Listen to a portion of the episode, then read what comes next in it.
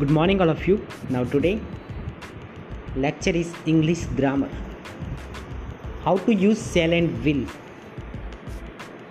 हम हो गए कामयाब हम हो गए कामयाब हम हो गए कामयाब एक दिन इसको इंग्लिश में कैसे बोलते हैं I shall overcome I shall overcome one day I shall overcome one day हम हो गए कामयाब एक दिन।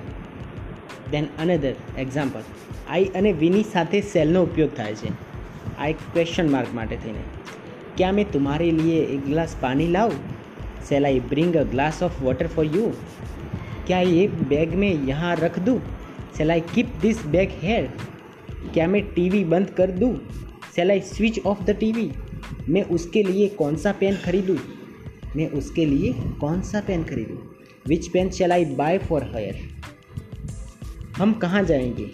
छुट्टियों पे। Where shall we go in the holidays क्या मैं आपके साथ चलूँ? Shall I come with you क्या मैं उसका नाम पूछूँ?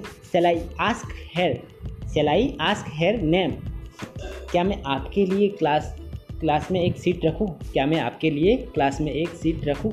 Shall I keep a seat for you in the class मुझे बहुत गर्मी लग रही है। क्या मैं मुझे बहुत गर्मी लग रही है क्या हम ए सी ऑन कर ले I am feeling very hot shall we turn A C मैं उसे ये न्यूज़ कैसे बताऊँ how shall I break the news him સેલનો ઉપયોગ થાય છે સજેશન देने के लिए या मांगने के लिए where shall we go today आज हम कहाँ जाए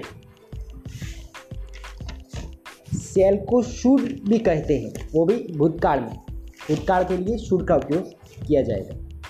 जैसे कि किसी को प्रॉमिस करना है तो सेल का उपयोग होगा और किसी को प्रॉम नहीं, किसी को प्रॉमिस करना है तो विल का उपयोग होगा। I will do be I will do my best next time मैं अपना बेस्ट करूँगा अगली बार। विल ઉપયોગ उपयोग आदेश के हुक्म करने आदेश या हुक्म करने के लिए विल का उपयोग होता है। नॉर्मल हैबिट माटे વિલનો उपयोग થાય છે नॉर्मल हैबिट के लिए વિલ का उपयोग होता है વોન્ટનો ઉપયોગ ઇન્વિટેશન આપવા માટે થાય છે won't won't you join us for dinner क्या तुम हमारे साथ डिनर पर चलोगे ऑर्डर देने के लिए विल का उपयोग करना होगा रिक्वेस्ट के लिए सेल का उपयोग होगा ठीक है okay thank you friend any question and comment please my channel thank you all of